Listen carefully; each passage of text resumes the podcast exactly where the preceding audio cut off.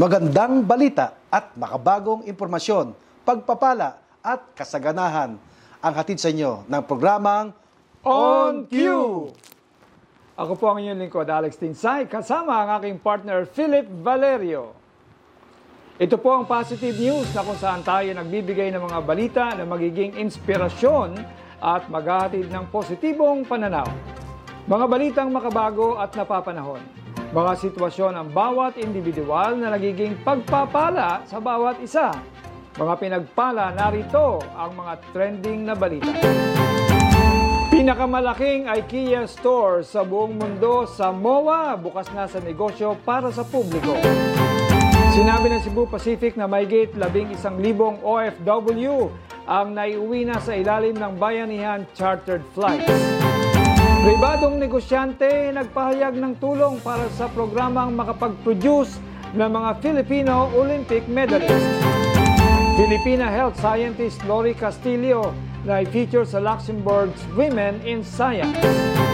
Filipino actor James Reid pang international na. Para sa detalye ng mga balita, pinakamalaking IKEA store sa buong mundo sa MOA, bukas na sa negosyo para sa publiko. Ang IKEA na may sukat na 68,000 square meters nakatumbas ng 150 basketball courts. At ah, ito ay merong mahigit sa 8,000 produkto ay bukas na para sa negosyo. Niliwanag na IKEA management na maging ang protocol sa pagpasok ng publiko ay niluwagan na. Hindi na po kailangan ng appointment at kailangan na lamang ipakita ang vaccination card. Ang pagbubukas ng IKEA sa Pilipinas ay isang magandang senyales sa pagbuhay sa ekonomiya ng bansa na labis nang naapektuhan ng pandemic lockdowns. Ito ay maganda ring imbitasyon sa mga foreign investors na may malaking merkado na naghihintay para sa mga foreign products dito sa Pilipinas, lalong-lalo na sa mga furnitures. Sa dami ng mga pumupunta sa IKEA ay nagpapakita lamang ito na may magandang kinabukasan ang mga foreign investors sa bansa. Yes, Alex, ang IKEA actually originated dyan sa Europe. Doon kami nagtrabaho sa Europe. Alam niyo yung mga multimillionaire na kagaya ng amo namin, doon namimili. Kasi bakit po? Una, yung quality. Pangalawa, yung mga design kakaiba. At pangatlo, mura ang kanyang bilihin, yung presyo. At saka, maganda na to dahil ah, sa mga magdinegosyo, doon kayo mamili ng wholesale para maibenta nyo. Tsaka, ang uniqueness nito eh. Siyempre, sa pag mga Pilipino, pag may bago, yun ang kinakagat nila eh. Kaya maganda opportunity ito na pagkakataon na ito na tayo ay magnegosyo, kahit mga small, medium enterprise, at ah, yung mga, na, na tayo na to, IKEA nito, somewhere dyan sa MOA, ay siyempre, yung space niyan, pinalawak pa. Yung dating karagatan niya ng coastal, ay magtatayo pa yung mga ibang mga negosyante o investor dahil naumpisahan na nito na pinakamalaking IKEA sa buong mundo. Alam mo ang sinasabi rito ng balita na yan? Kasi yung mga ganyan, yung IKEA, kilala yan ah, sa buong mundo, hindi ba? Hindi yan basta-basta magtatayo sa Pilipinas kung hindi nila pinag-aralan yan.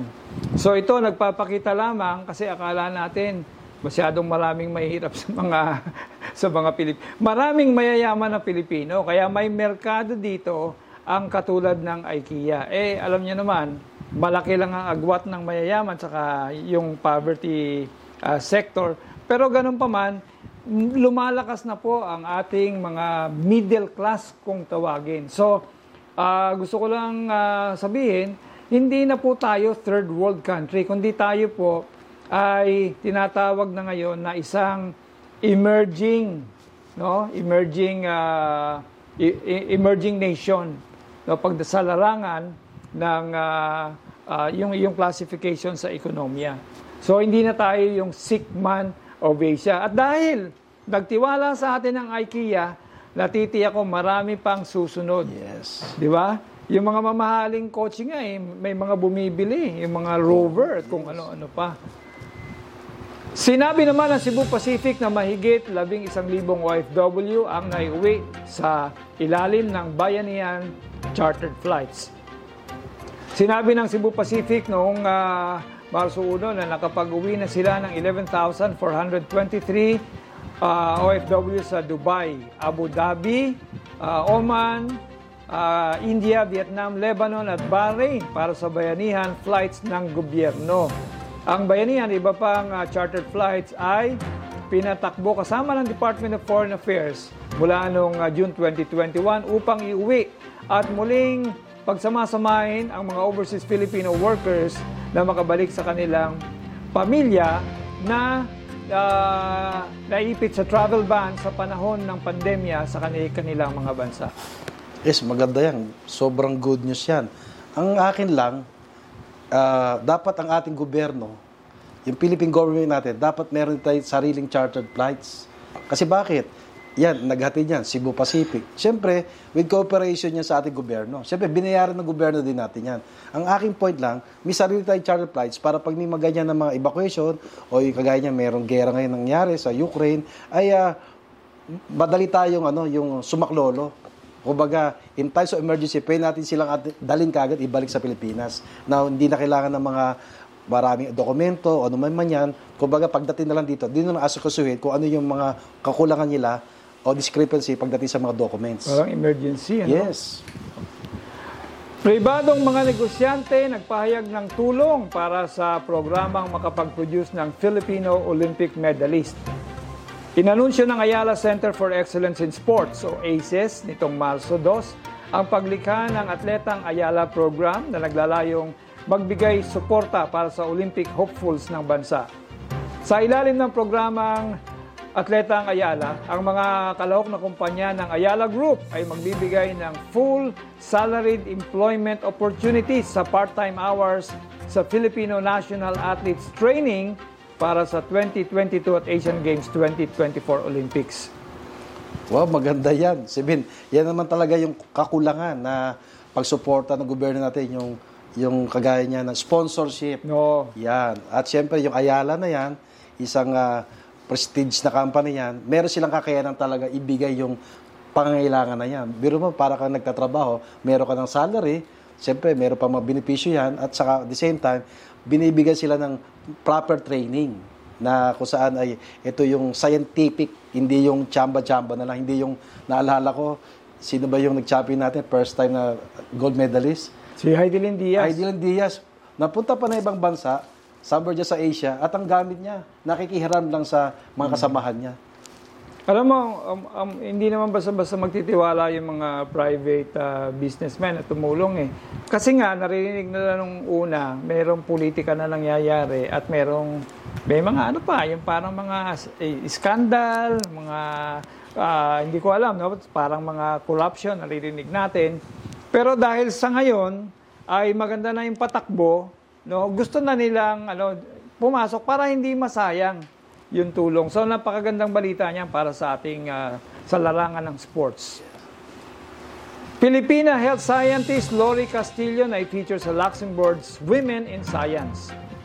Ito, Filipina health scientist Lori Neberger Castillo has been featured in Research Luxembourg's Be Brave Women and Girls in Science campaign as a microbiome specialist who works with the genetic material of all the microbes that live on and inside the human body.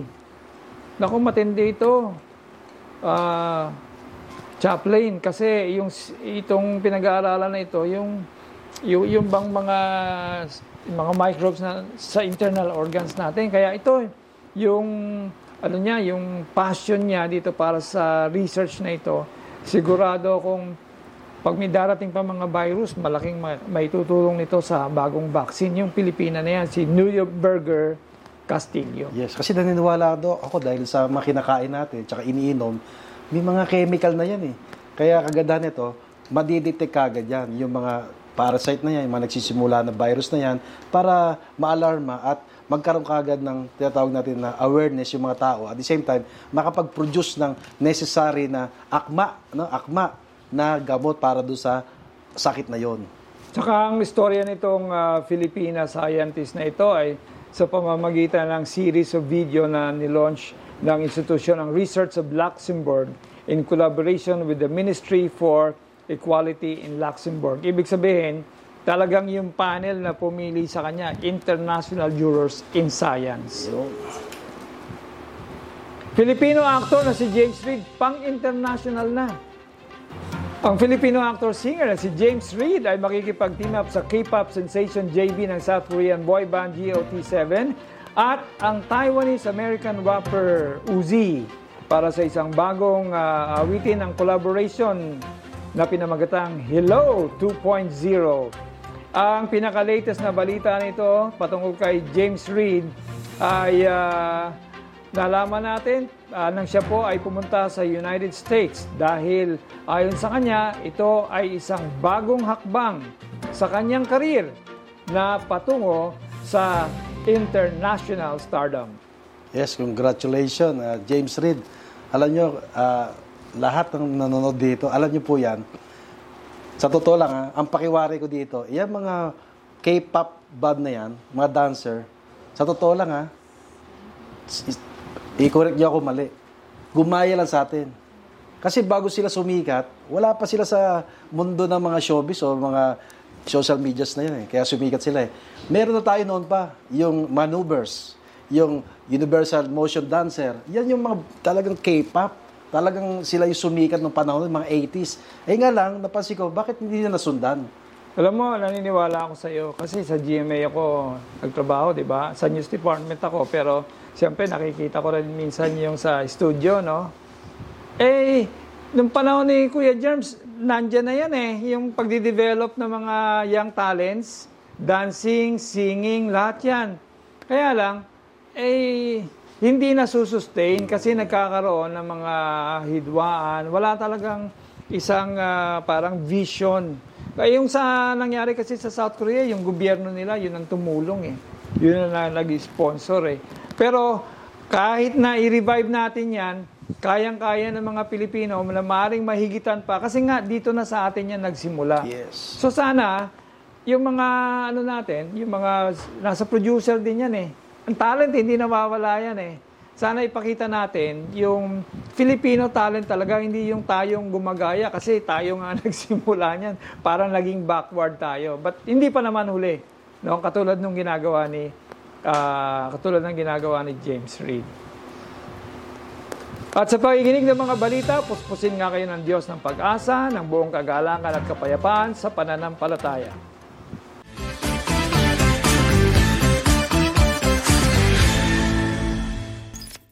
So, yun po. Pero siyempre, ah, Sister Jelly, sa ministry mo at sa faith mo, di naman natin masasabi na ah, smooth sailing lahat yun. In fact, sabi nga, eh, kung, kung ikaw eh, malalim sa ministry, yung halap buhay mo, binigay mo na kay Lord, siya nang bahala. Eh, may dumarating pang mga matinding mga shaking, no? Ah, papa, ah, papaano mo naman na hinahandle ang mga yon? At anong may papayo mo sa mga ah, tagapanood natin? Um, talaga pong nangyayari yun, ano. May, meron niyang, ano, isa akong dating member na lahat ng sinasabi ko, kinokontra. Ga- ganun po yun, ano.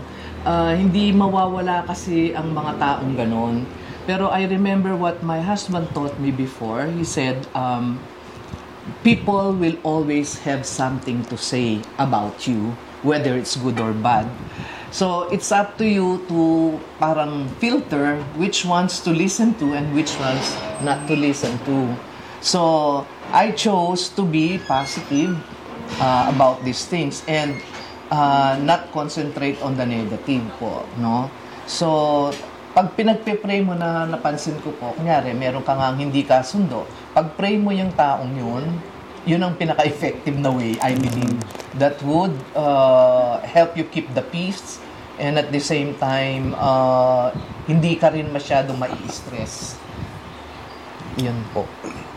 Dagdag ko lang o follow up na question. Yes po. Ah, nasa journey ka na ng uh, EBCB, yung ministerial, no? Job, Opo. yan. Actually, ang sa totoo lang, ang pinaka the best na job sa buong mundo yung paglingkuran, no? Paglilingkod sa Diyos. At uh, itong iyong along your journey, ano ang iyong mga naging experience dito ah, in, uh, ng aspeto ng iyong buhay? Siyempre sa relasyon sa iyong mga anak, sa iyong mga kaibigan, sa pamilya, tsaka yung, yung mga ginaguide na Opo. mga tupa na yan. Opo. Well, uh, for one thing, na, naaliw po ako sa sinabi nyo na yung ano siya, no, ang pra- prayo, una is pagsisilbi sa Diyos. Every time they ask me what is what's your job, I would always reply, ah, I'm a servant of the Lord. And my sideline is real estate. Yun po yung sagot ko. And speaks volumes, right? Because um, totoo naman, kasi ngayon natutunan ko na kung ano dapat ang priority. Dati, ang priority ko po kasi, asawa, tapos anak, tapos the rest kaibigan. Huli na nga palaging sarili, no? Pero nung na, natutunan kong, ay dapat pala nauuna ang Diyos, pangalawa lang ang asawa, pangatlo lang yung mga anak, ano, nag-iba po yung buhay ko nga. Naging mas masagana. Kasi yung blessings ni Lord, in-outpour niya kasi natutunan ko na kung ano yung tinuturo niya, di ba, na, o dapat ganito, o practice mo sa buhay mo.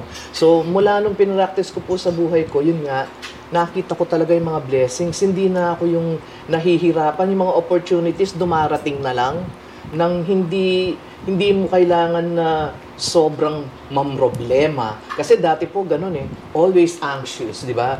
Oh, saan ka kukuha ng kakainin mo? Yung mga ganun. Paano kami mabubuhay? Isa pa po yun. Yun ang tinanggal ng Diyos sa akin. The fear. There's freedom from fear and anxiety. Paano ka naman, sabi ko, oh, this is pala what the Lord means when He says, an abundant life. An abundant life because you're free from all the negative things. Free from fear. Free from anxiety. Lahat lang positive. Lahat hopeful. Hindi ka nadidepress. Kasi nga, oo nga, yun po yung tinuturo ko sa kanila ngayong pandemic. Ah, marami kasi nagiging depressed po, 'di ba? Dahil nga nakukulong sila sa kani- kanilang pamamahay. And we are social beings, we're not meant to be confined and always be there all the time. So you do not have int- much interaction, right? So I tell them, how do you avoid being depressed and being anxious? Well, sabi ko, first of all, number one is prayer. Number two, exercise. Importante yun kasi it gives you good hormones to yung exercise. But always, number one is prayer. And then, you combine the two and then you also probably talk to your friends para maski sa telepono lang po, di ba? Ganon. Kasi nga, yun yung social part doon eh. Ah, ang number one, syempre yung Diyos. Tatanggalin niya sa iyo kung ano yung mga pumapasok, ng, pinapasok pala ng, ng evil one sa ating utak. Kasi lahat naman yan nag-uumpisa diyan sa utak po eh, di ba? No? Mag-aaway-away sila diyan kung mga yung mga thoughts mo na iba-ibang negative thoughts. So, yun po, kung palagi ka nagpe-pray, covered ka. Parang parang meron kang shield kumbaga. Mm. Yes, yeah. Ano po may papayo niyo po sa ating manonood at ano mga learning na natutunan niyo sa buhay na pwede na ituro din sa kanila? Ah, yung number one nga po is palaging gawing number one ng Diyos sa buhay mo. Di po ba? Dahil pag, ang sabi nga niya sa Matthew 6.33, if you seek for you the kingdom of God first, then He will give you everything else. So, gusto ba natin ng everything na meron tayo o what ayaw natin? Siyempre, gusto natin, di po ba, Pastor? So, yun yun. Pangalawa po, okay, kung mang tayo eh naghihirap, Okay? Life is not meant to be full of just joy and happiness. The trials are what makes us strong, both both uh, emotionally, uh, mentally, and spiritually. Kasi ano po yun eh, kaya tayo binibigyan ng Diyos ng trial para makita rin niya tayo kung paano tayo ka- ka-faithful sa Kanya. Kung kanya nag, naghirap ka, sumuko ka agad, ah, para kang hindi nagka-fruit ng spirit, di ba?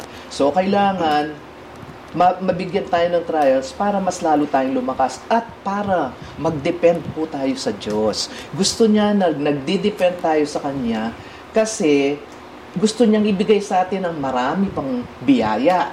So, kung hindi tayo nagdi-depend sa Kanya, eh, bakit nga tayo bibigyan? Di mo pala siya kailangan eh, o, di ba?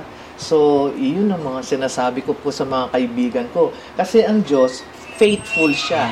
Tayo lang ang hindi faithful. So, pag sinabi niya sa salita niya, sigurado po yun gagawin niya Kaya yun ang sinishare ko sa kanila. Kasi sabi ko, ako, tingnan nyo, naghirap ako, hindi naging madaling buhay ko, pero inihaw niya ako kasi sa kanya ako lumapit.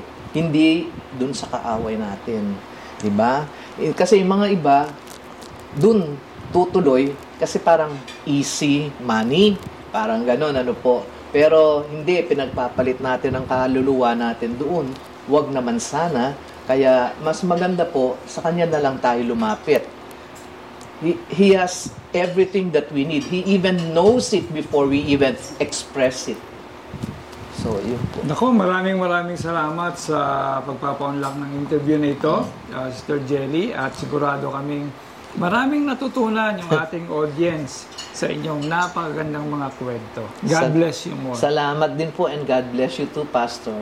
Yes, sa'yo din po. Kayo rin po, Pastor. Yes. Kaya po, palagi po kayong sumubaybay sa programang ito dahil pangako namin na may bahagi sa inyo ang iba't ibang pamamaraan ng pagninegosyo.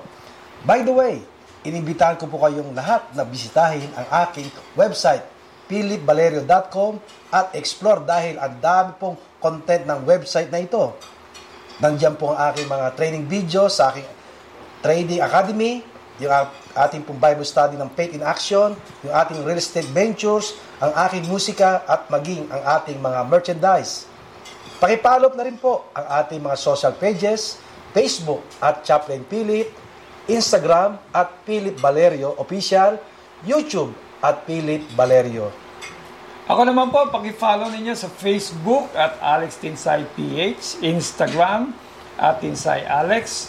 Bukod po sa telebisyon, ang OnQ ay available din on demand sa philipvalerio.com at sa Spotify at Anchor para sa mga nakikinig ng podcast. Ito po si Philip Valerio. Magkita-kita po muli tayo next week. At ako naman po si Alex Tinsay na palaging nagpapaalala, ang ating buhay ay nasa kamay ng Diyos. Kaya He will see us through. God bless you more and see you next time.